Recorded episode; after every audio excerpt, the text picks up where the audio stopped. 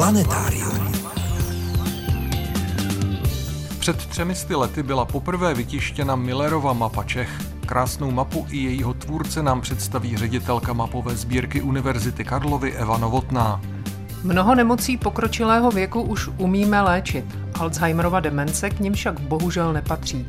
Pohovoří o tom biolog a popularizátor vědy Tomáš Petrásek. Přidáme krátký přehled zajímavostí, připomeneme naši soutěžní otázku a čeká vás i pravidelná rubrika. Tentokrát se můžete těšit na historické souvislosti.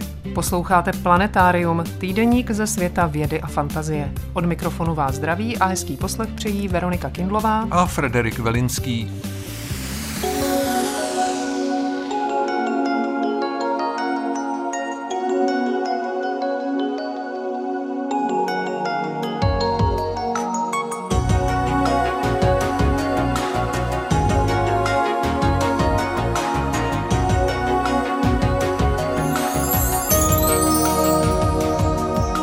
Začneme přehledem zajímavostí ze servisu České tiskové kanceláře. Téměř polovině zvířecích a zhruba třetině rostlinných druhů ve Spojených státech amerických hrozí vyhynutí. Podle výzkumníků z ochranářské skupiny NatureServe je více než 40% amerických ekosystémů na pokraji kolapsu. Nejohroženější jsou podle vědců travnaté oblasti prérií. Nejpostiženějšími státy Kalifornie, Texas a jihovýchod USA. Alarmující situace je třeba u kaktusů. Skoro polovina jejich druhů by mohla brzy zcela zmizet. Proč se medvědi hnědí a barybalové otírají ze všech stromů nejčastěji o buky? Podle polských badatelů je to nejen kvůli pachové komunikaci nebo drbání na nepřístupných místech. Výrazná vůně bukové pryskyřice prý mocně odpuzuje parazity, hlavně klíšťata. Vědci to zkoušeli s pijáky lužními, kteří mají medvědí krev ve velké oblibě. A těm se bukový odér tak nelíbil, že se některým podařilo z testovacích zkumavek zcela uprchnout. Mírnější zima a skládky odpadků jsou důvodem, proč stále více čápů bílých neodlétá na zimoviště do Afriky, ale přezimuje ve Španělsku. Jen v okolí madridské skládky Colmenar Viejo žijí stovky čápů, kterým prakticky nic nechybí. Kolem jsou louky a skládka jim poskytuje hojnost potravy v podobě hmyzu, hlodavců a červů. Skrývá ovšem i nebezpečí, třeba plastové šňůry nebo potenciálně toxický odpad, který čápy navíc roznáší po okolí. Archeologové v Keni vykopali kamenné nástroje staré asi 2 900 000 let. Na 350 artefaktů nalezených na poloostrově Homa sloužilo podle vědců k rozmělňování a drcení hlíz nebo ovoce a porcování masa. Uživateli nástrojů však zřejmě nebyli předkové moderních lidí, ale parantropové. Na místě se totiž našly 2 stoličky náležející právě tomuto rodu vyhynulých homininů, kteří v širším slova smyslu patří mezi australopitéky. Polští a egyptští odborníci zrestaurovali a zpřístupnili 4000 let starou hrobku hodnostáře Merua, vysoce postaveného úředníka na dvoře faraona Mentuhotepa II. z 11. dynastie. Jde o dosud nejstarší zpřístupněnou hrobku v jihoegyptském Luxoru, starověkých Tébách, na západním břehu Nilu. Hrobka tesaná ve skále má jedinou zdobenou místnost. Pohřební komora se sarkofágem se pyšní neobvyklou dekorativní malbou na vápené omítce. Krásné dekorativní prvky najdete třeba i na barokních mapách, včetně 300 let staré Müllerovy mapy Čech. A o té bude řeč za chvilku.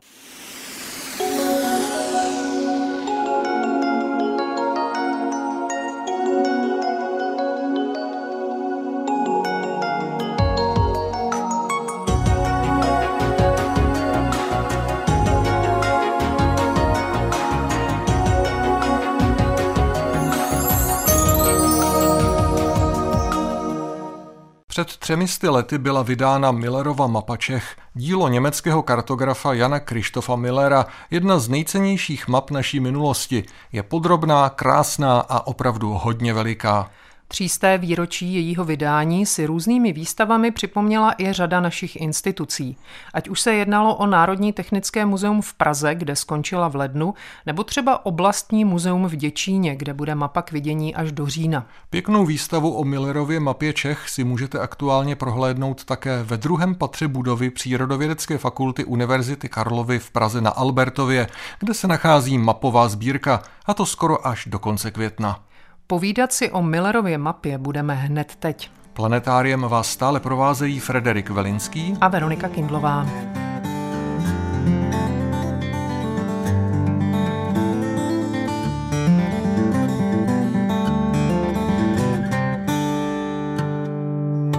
O Müllerově mapě Čech bude vyprávět ředitelka mapové sbírky Přírodovědecké fakulty Univerzity Karlovy Eva Novotná. Nejprve nám představí samotného tvůrce mapy a prozradí, jak se k mapování Čech vlastně dostal. Johann Christoph Müller, nebo český Jan Kryštof Müller, pocházel z Norimberka, kde studoval u astronoma Georga Christopha Eimmarta a posléze vstoupil do služeb rakouské armády v hodnosti důstojníka.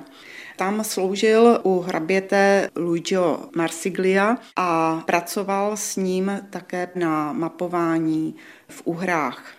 A v roce 1698, když císař Leopold I. zvítězil ve válce proti Osmanům, tak Karlovický mír stanovil nové hranici a hrabě Marsigli cestoval, aby vytvořil jejich podrobnou mapu a doprovázel ho právě i mladý Johann Christoph, který mapoval ty hraniční úseky a posléze sestavil mapu Uher. Později ovšem byl Marsigli degradován, protože neuhájil pevnost Breisach a Müller vstoupil do císařských služeb jako vojenský inženýr a kartograf a pracoval na opevněních. Pracoval také na polním tažení v Itálii, kde poprvé vážně onemocněl. Po návratu v Norimberku upravil pro prince Evžena Savojského opět mapu uherských hranic.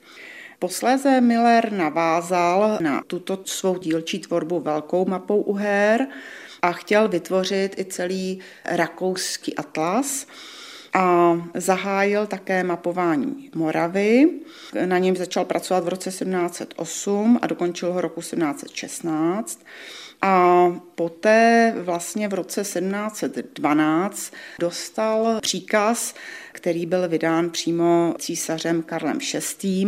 K tomu, aby bylo zmapováno právě České království. S tím mapováním začal Müller v roce 1712 a dokončil ho poměrně s velkou námahou po 8 letech v roce 1720. Jak vůbec Müllerovo mapování probíhalo?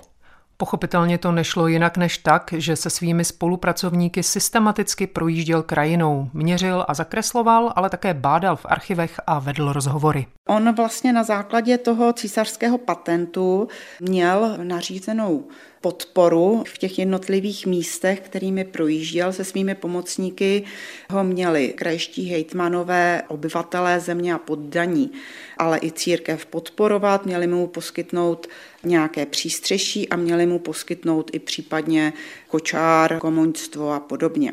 To měření začalo v tehdy největším českém kraji, v Bechyňském, a postupně pokračoval po jednotlivých krajích v Čechách.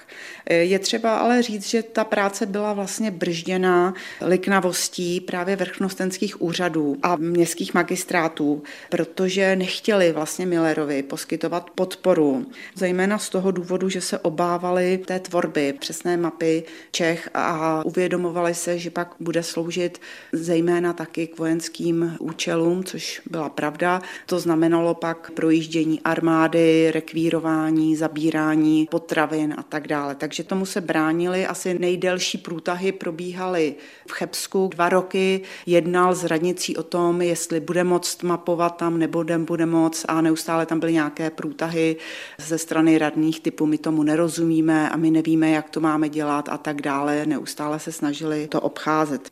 On vlastně mapoval pomocí takzvaného viatoria, což bylo takové kolečko připřažené ke kočáru, to měřilo ty úseky, které objeli.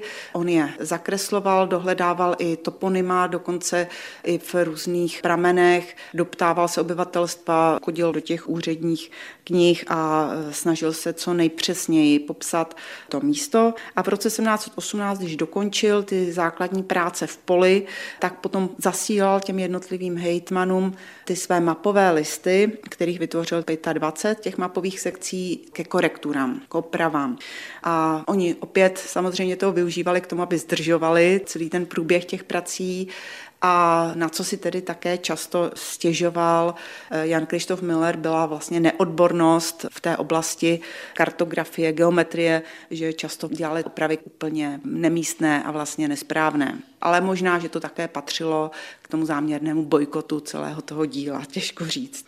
Nicméně v roce 1720 konečně Müller dokončil všech těch 25 sekcí a rukopis odevzdal osobně císaři ve Vídni a předal Českým zemským stavům tu mapu v 25 sekcích. Připojil k ním taky přehledný list českých krajů a čeští stavové pak zadali tvorbu té mapy augsburskému ryci Michalu Kauferovi. Mapa pak vyšla v roce 1722. Co se týče samotného Johanna Christopha Müllera, ten se toho vydání, pokud vím, nedožil. Jak už jsem se zmínila, on už byl vážně nemocný při svém tažení v Itálii v tom roce 1705 a vlastně celou dobu pracoval každodenně v poli a zemřel tedy naprostým vyčerpáním, jak dokládají prameny řečníků na jeho pohřbu. On byl pohřben v roce 1721 na hřbitově v benediktinském opatství ve Vídni. Tam se uvádí, že skutečně zemřel naprostým vyčerpáním.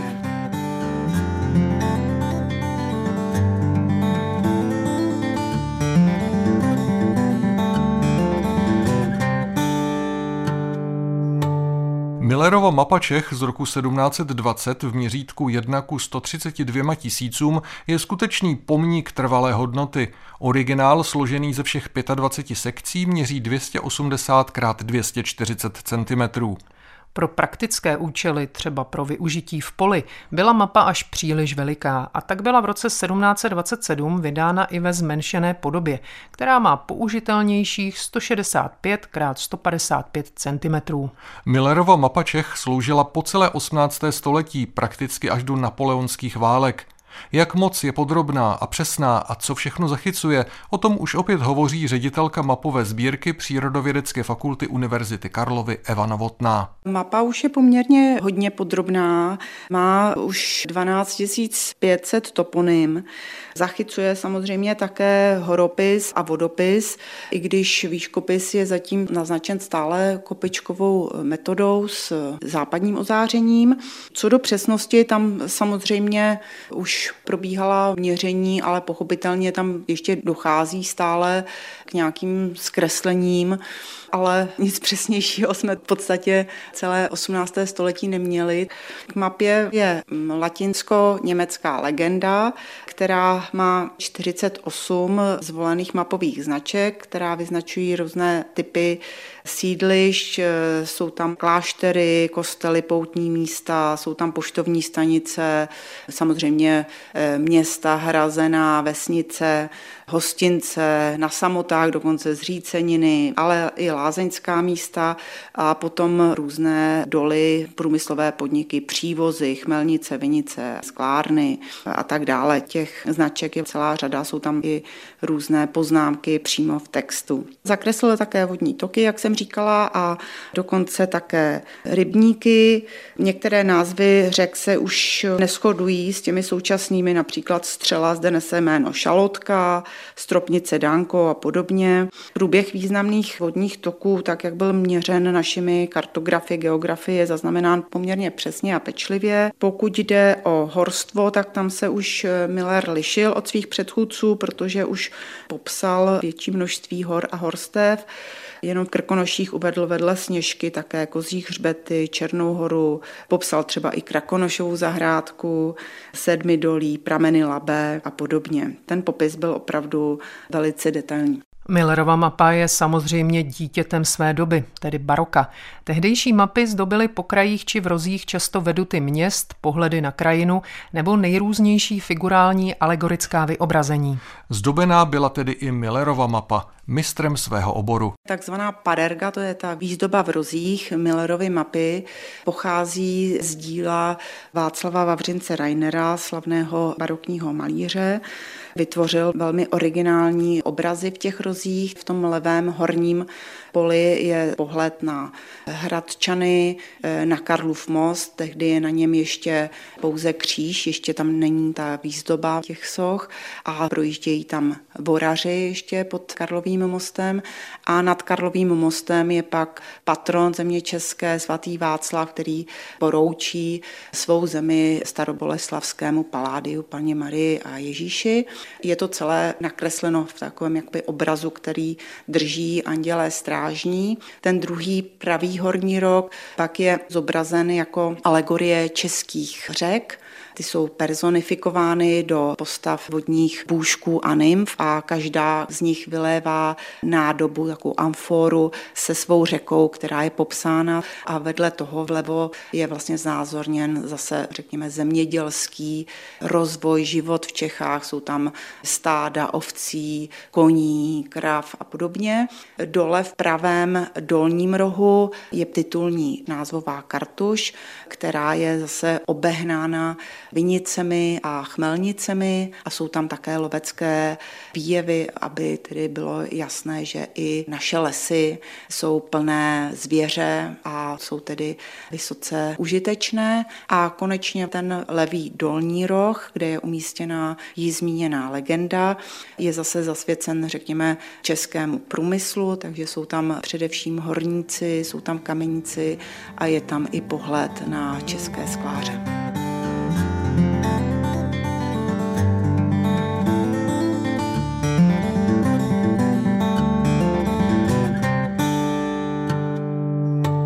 Jsme si řekli, Müllerova mapa Čech byla vydána v různých podobách hned několikrát.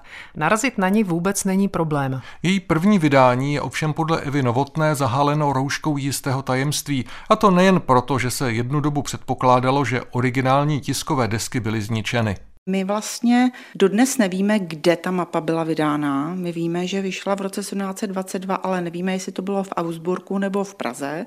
A vzhledem k tomu, že to bylo poměrně rozsáhlé dílo, tak je možné, že vyšla v Augsburgu, ale to ještě čeká jako vědecká otázka na naše badatele. Potom vyšla samozřejmě, jak jsme říkali, v tom zmenšeném vydání. Tiskové desky nebyly zničeny, jak se předpokládaly, jsou dodnes zachovány v Národním technickém muzeu a na počátku 20. století, konkrétně v roce 1934, vyšly v slavné edici Monumenta Cartographica Bohemiae. Znovu výtisky z těchto původních tiskových desek byly povoleny, takže byly vydány další originální výtisky. Ta mapa byla velice cenná, byla velice draze prodávána, nicméně se v obou verzích a potom samozřejmě v dalších zmenšených vydáních, ona se stále zmenšovala a zmenšovala do atlasů, používala opravdu velmi aktivně celé to 18. století, de facto až do těch napoleonských válek. A v dnešní době můžeme najít velké množství kopií, jednak v našich mapových sbírkách, stále se objevuje i v antikvariátech a jistě ji uvidí mnozí návštěvníci na mnohých českých hradech a zámcích. A taky mohou vidět na internetu, jaký má vůbec Müllerova mapa význam pro současné kartografie. To je jenom nějaké historické svědectví nebo krásné umělecké dílo, jenom kapitola z dějin kartografie, nebo je to něco víc? Mapu si určitě mohou prohlížet například v naší digitální mapové sbírce, kde máme všechny sekce, všechny verze a všechny i rukopisné kopie zdigitalizované, popsané a zpřístupněné. A pokud jde o význam pro současnost, ten je velký, protože samozřejmě my tam můžeme pozorovat změny krajiny, tak jak probíhaly v průběhu těch 300 let. Některé rybníky samozřejmě, které byly zakresleny Müllerem, už neexistují, už byly vysušeny. Samozřejmě také vypadá jinak skladba lesů, zejména dneska, kdy máme tady kůrovcovou kalamitu. Jinak vypadá také stavba kopců, pochopitelně, protože některé kopce už byly vytěženy v krajině. Řada sídel zanikla taky. My můžeme docela dobře dokumentovat ty změny v krajině, takže ten význam je nejen pro historiky, pro toponyma. Význam je samozřejmě samozřejmě i pro různé informace o vývoji sídel, o tom vlastně, jaký tady byl průmysl, protože ty značky jsou opravdu velmi důsledně zakresleny u všech míst, u všech měst, takže můžeme vidět vlastně, jak se vyvíjela historie průmyslu. Je to v podstatě tematická, také průmyslová a zemědělská mapa. Vidíme tam, kde všude byly lázně, takže těch informací je tam opravdu velké množství a myslím si, že stále je tam co nacházet. Konec konců vyzkoušejte si to sami. Ať už na mapovém portálu Digitální mapová sbírka nebo na webu oldmaps.geolab.cz. Nebo si zajděte na některou z výstav zmiňovaných v úvodu, třeba do Děčínského muzea. Nebo do druhého patra Přírodovědecké fakulty Univerzity Karlovy v Praze na Albertově, kde sídlí mapová sbírka. Zve vás její ředitelka Eva Novotná, se kterou jsme si o Müllerově mapě Čech povídali. Tato výstava potrvá do 23. května.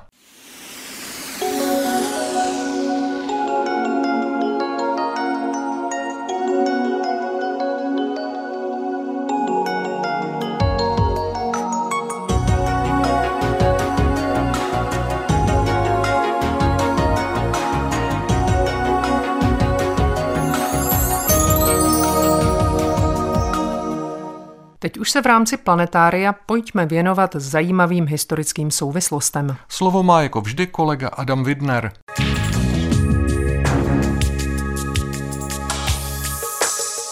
Politická moc přitahuje. Prakticky, tedy politiky, i teoreticky, tedy vědce, umělce a filozofy. Jedním z nejvíce komplexních přístupů k nazírání mocenské dynamiky je teorie elit. Čím to? Je krásně interdisciplinární. Můžeme ji označit za teorii sociologickou, politologickou, filozofickou či ekonomickou. Při jejím popisu je zde nutná jistá redukce. Při vší úctě k všemožným myslitelům tu budou zmíněni toliko tři představitelé takzvané klasické teorie elit, neboť tři je krásně symbolické číslo napříč kulturami. Za jakéhosi předchůdce je zde označen Nietzsche. K teorii elit ho lze zařadit pro jeho dělení lidí podle dvojí morálky. Morálky panské a morálky otrocké.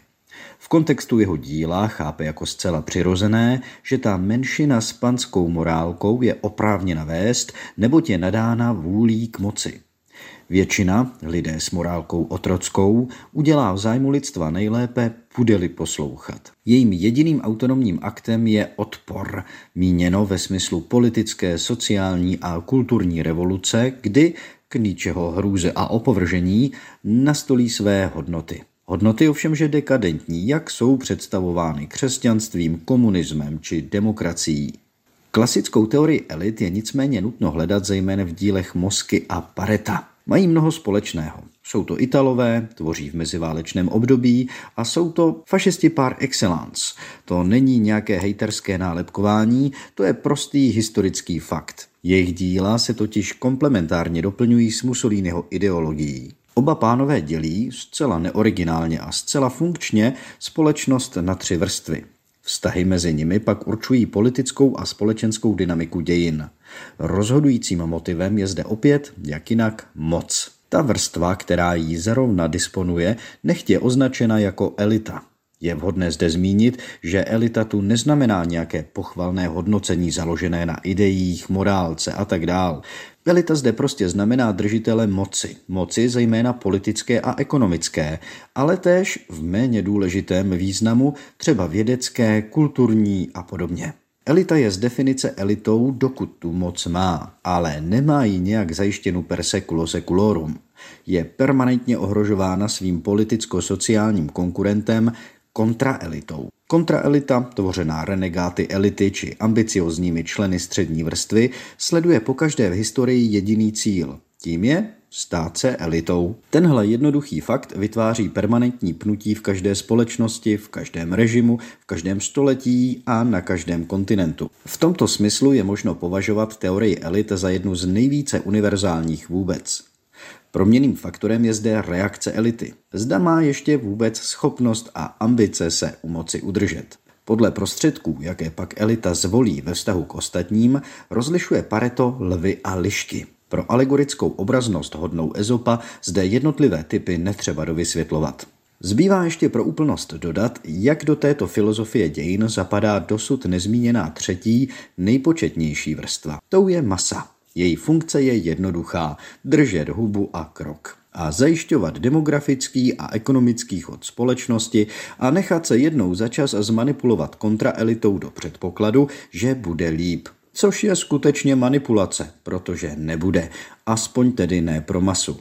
Jediný, kdo si může polepšit, je ta kontraelita, zvítězí-li a stane-li se sama na nějaký čas elitou.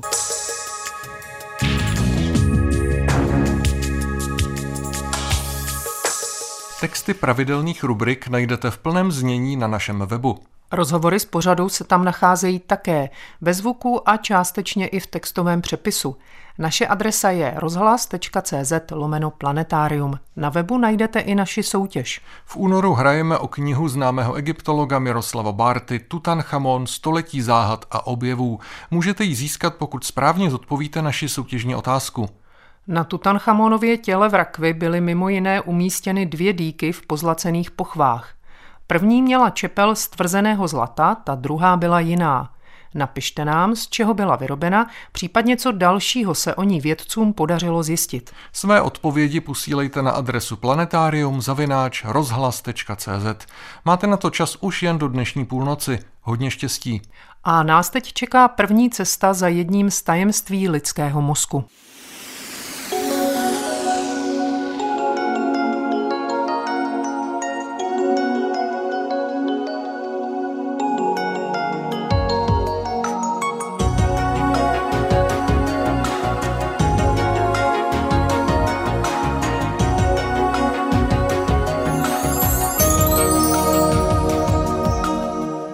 Mizející vzpomínky, ztráta paměti, dezorientace v čase a prostoru a v závěrečné fázi naprostý rozpad osobnosti. Před Alzheimerovou demencí si nikdo nemůže být jistý. Je to velký strašák, spojený především s nástupem pokročilého věku. Vyskytuje se poměrně často, lékaři o ní vědí déle než 100 let a přesto se dosud nepodařilo zjistit, co ji způsobuje a najít nějaký lék. Vašimi průvodci planetáriem jsou i nadále Veronika Kindlová a Frederik Velinský.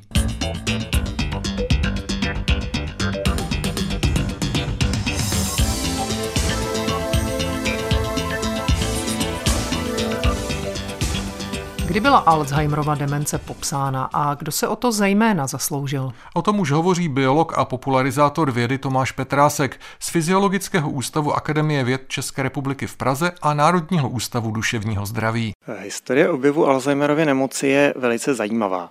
Ta, řekněme, oficiální známější část se vztahuje k osobě Aloise Alzheimera, což byl německý neuropatolog, který popsal předčasnou demenci u své pacientky Auguste Deterové a na základě tohoto popisu potom jeho přímý nadřízený a školitel Emil Kraepelin pojmenoval Alzheimerovu chorobu ve své slavné klasifikaci chorob.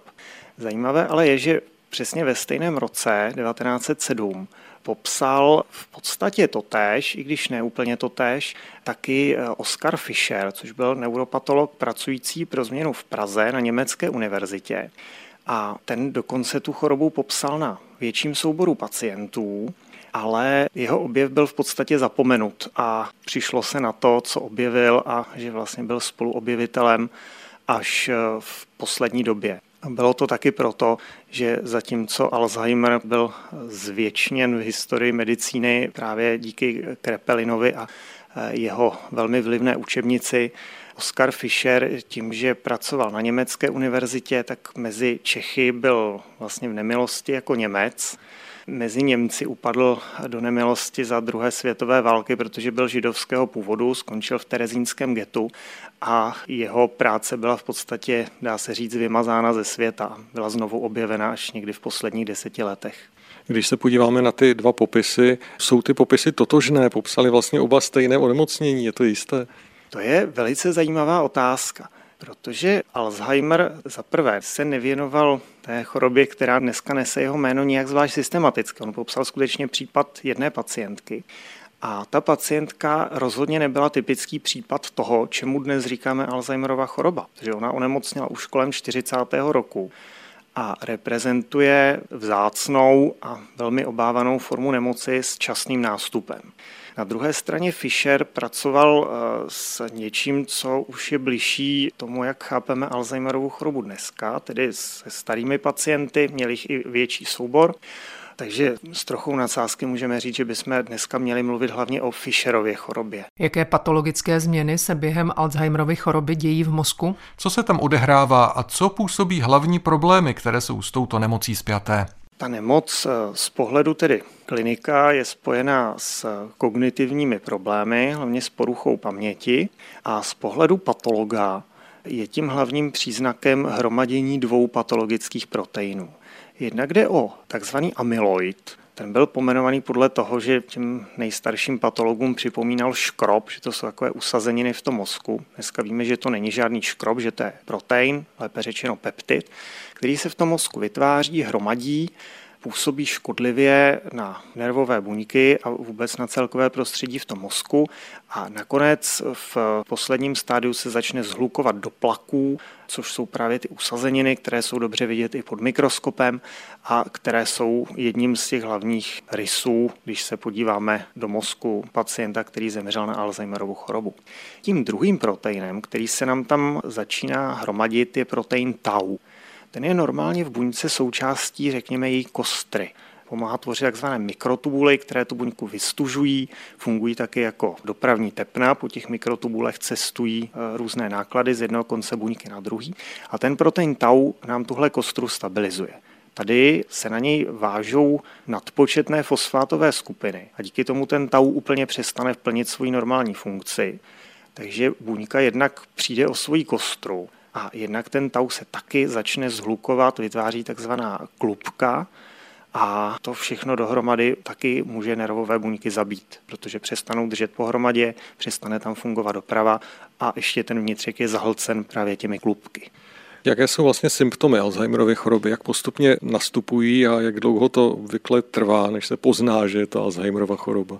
To je další věc, kterou je Alzheimerova choroba velmi zákeřná, protože ona nastupuje velmi pomalu, nenápadně a většinou ti lidé si toho nevšimnou, nebo si toho všimnou až třeba po několika letech s poměrně dlouhým odstupem. My úplně přesně ani nevíme, kdy Alzheimerova choroba začíná, to je předmětem spíše, by se řeklo, spekulací. Podle některých indicí může být častým příznakem ztráta čichu, kdy je napadena oblast mozku, která zodpovídá za čichové vjemy, ale na to se většinou ještě nepřijde, protože to není takové specifické.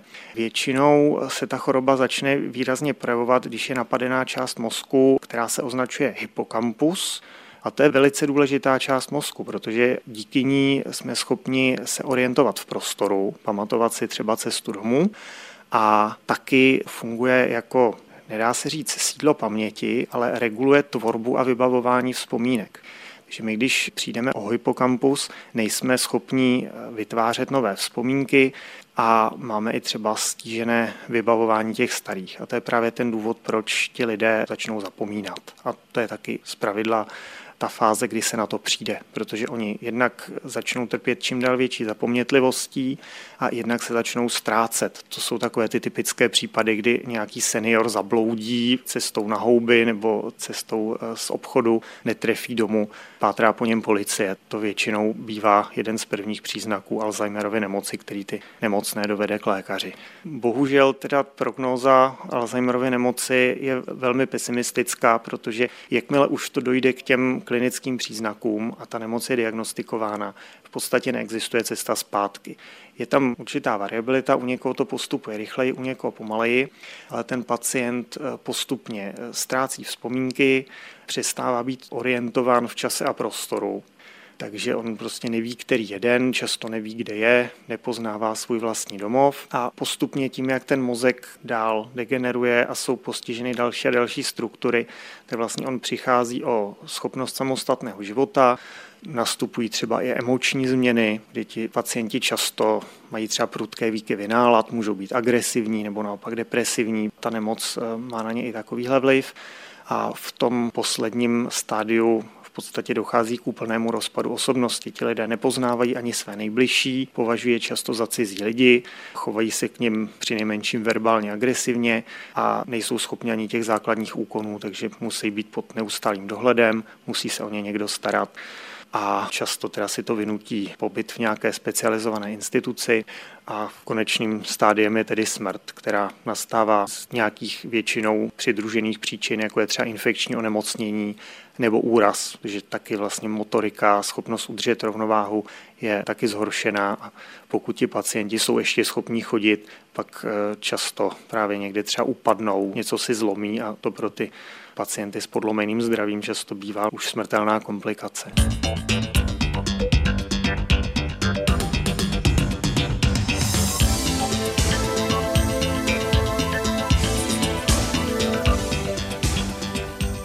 Jak vypadá mozek pacienta s Alzheimerovou demencí? Kdybychom se na něj podívali při pitvě, říká biolog Tomáš Petrásek, viděli bychom, že u něj dochází k razantní ztrátě objemu. Mozek je jakoby zcvrklý, naopak dutiny, které se v mozku přirozeně vyskytují, tak jsou abnormálně zvětšené. I laik, když by viděl řez takovým mozkem, tak ten rozdíl pozná. A je tam právě vidět, že ty struktury, které ten Alzheimer napadá jako první, například ten hypokampus, takže jsou často zničeny téměř úplně, že tam jsou prostě prázdná místa, kde by něco mělo být. Existuje, to už jste zmínil, více forem Alzheimerovy choroby, jak jsou vlastně časté tyhle formy a může být ta choroba dědičná? Nejběžnější forma se paradoxně označuje jako sporadická. Není to proto, že by byla vzácná, ba naopak. Je to zhruba 95% všech případů, ale myslíme tím, že přichází tak nějak nečekána, nezvána z čistého nebe. Nikdo si před ní nemůže být úplně jistý a nemá nějaké dobře známé příčiny. Jsou tam nějaké predispozice, ale v podstatě hlavní faktor je tady náhoda.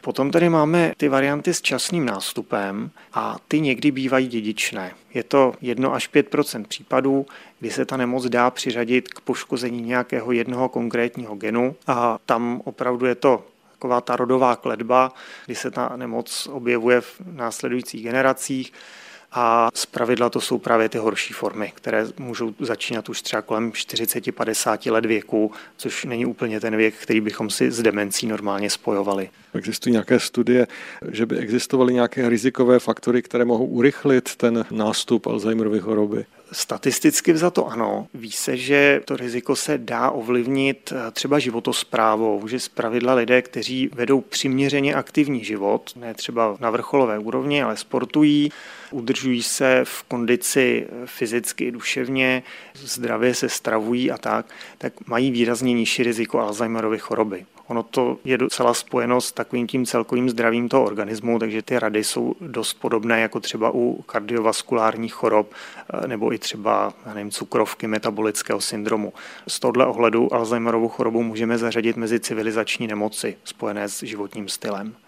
Ale bohužel není tahleta spojitost 100%, takže i člověk, který je zdravý a vede aktivní způsob života, není absolutním způsobem chráněn. Má jenom o něco sníženou šanci, že se u něj ta nemoc objeví. Někdy se mluví o tom, že by nějaký vliv mohly mít třeba různé kovy nebo infekce, nebo třeba i úrazy.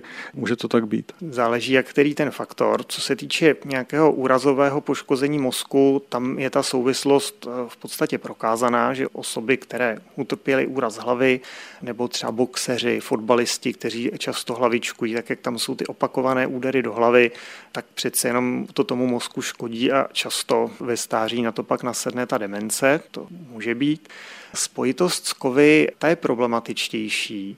My víme, že v mozcích těch pacientů se někdy nacházejí zvýšené koncentrace některých kovů, jako je hliník, měď, železo, ale není tam úplně zřejmé, jestli skutečně ty kovy jsou příčinou nebo až následkem. Jestli třeba když budeme jíst potravu, která bude bohatší na kovy, budeme používat hliníkové nádobí, jestli nás to jako předurčuje k té demenci, anebo jestli je to jenom tak, že když už ten mozek začne být poškozen, tak si nedokáže tak dobře ohlídat, jaké látky se do něj dostávají a právě tam proniknou i takovéhle věci, které ve zdravém mozku nejsou. Takže to je, bych řekl, předmět stále aktivního výzkumu. A co se týče infekcí, to je velice fascinující téma, protože v posledních letech se ukazuje, že skutečně tam ta souvislost asi bude a možná to je faktor, který byl dlouho podceňovaný a možná by mohl vysvětlit přinejmenším velkou část těch takzvaně sporadických případů. Dejme tomu, že se k lékaři dostane pacient s tím, že zapomíná a je tady obava z toho nejhoršího, z nástupu Alzheimerovy demence. Jsou k dispozici nějaké jednoduché metody, které to umožňují zjistit? Podle Tomáše Petráska stačí pro začátek tužka, papír a jednoduchý test. Vyšetřovaný člověk řeší nějaké jednoduché úkoly, odpovídá na relativně jednoduché otázky nebo třeba dostane za úkol nakreslit hodiny, které ukazují aktuální čas a tím se ověří, jestli je orientovaný v čase a v prostoru, jestli prostě zvládá normální úkony, které by zdravý člověk měl bez problému zvládnout. Když se tedy to podezření potvrdí, pak můžou být předloženy nějaké podrobnější testy, kdy se dá třeba usoudit na to, jestli je nebo není to Alzheimerova demence podle toho, jaké duševní funkce jsou poškozeny. Pro toho Alzheimera je typická právě paměť, zejména paměť, která se týká událostí, nebo právě paměť prostorová, takže to může být dobrá indikace. Když bychom zůstali v tradičních dobách před několika dekádami, tak se diagnóza většinou stanovovala až v pitevně, ale dneska už jsme naštěstí dál. Máme třeba zobrazovací metody, díky kterým můžeme u pacienta zjistit, jestli se mu v mozku hromadí třeba ten amyloid. Ale není to úplně jednoduché vyšetření, je to drahé, je to komplikované a musíme mu injekčně aplikovat kontrastní substanci, abychom si ten amyloid zviditelnili. Takže to není vyšetření, které bychom mohli provádět rutině u každého, kdo si stěžuje na poruchy paměti. Ale potom je možné vyšetření mozkomíšního moku, které je taky docela průkazné, ale to je velice bolestivé a taky pro toho pacienta není úplně bez rizika. Takže tam to je vždycky na zvážení toho lékaře, jestli tohle vyšetření je na místě nebo ne. Problém taky vlastně je, proč vyšetřovat, když tu nemoc neumíme léčit. Dokonce i mezi odborníky se vedou docela takové jako zapálené diskuze, jestli vůbec máme vyvíjet lepší diagnostické metody, když ti lidé často ani nechtějí vědět, jestli tu nemoc dostanou nebo ne. Kdybychom mohli někomu 10 let dopředu říct, že takovou nemocí onemocní, máme mu právo to říkat, máme vůbec chtít to vědět. Pokud bychom měli nějakou možnost, jak těm pacientům pomoci, pak jasně, ale my ji v podstatě vůbec nemáme. Takže názory v tomhle jsou i mezi odborníky velmi vyhrocené často. Amyloid beta a tau protein. K oběma těmto podezřelým v kauze Alzheimerovy demence se vrátíme za týden v druhé části našeho rozhovoru. Tomáš Petrásek z Fyziologického ústavu Akademie věd České republiky a Národního ústavu duševního zdraví vám také prozradí, s jakými problémy se potýkají farmaceutická pracoviště, která se snaží vyvinout účinné léky na Alzheimerovu demenci. Myši totiž léčit umíme, ale na lidi nám to zatím nefunguje. Poslouchejte nás i příště. Pokud byste se chtěli vydat za vědou naživo, můžete v úterý 21. února navštívit hvězdárnu v Teplicích, kam přijedou klasická filoložka a medievalistka Alena Hadravová a také astrofyzik Petr Hadrava. Od 18 hodin budou v rámci cyklu přátelských setkání s vědou Café Nobel povídat o slavném mechanismu z antikytéry, přístroji, jehož skorodované zbytky byly před 100 lety objeveny ve vraku antické lodi na mořském dně. Teprve po zapojení těch nejmodernějších metod se podařilo zjistit, že se jedná o více než 2000 let starý mechanický model vesmíru. Jak asi víte, cyklus Café Nobel organizuje Ústecká univerzita Jana Evangelisty Purkyně ve spolupráci s naším magazínem, tak se nechte pozvat. Pro dnešek je to z Planetária všechno. Loučí se s vámi a krásný zbytek víkendu vám přejí Frederik Velinský a Veronika Kindlová. Naslyšenou. Planetárium, magazín ze světa vědy a fantazie, přináší každý týden rozhovory s odborníky či popularizátory vědy, nabízí aktuality, pravidelné rubriky a také soutěž o zajímavé publikace. V podobě zvukové či psané nás najdete i na internetu rozhlas.cz/planetarium. Vydejte se s námi za poznáním.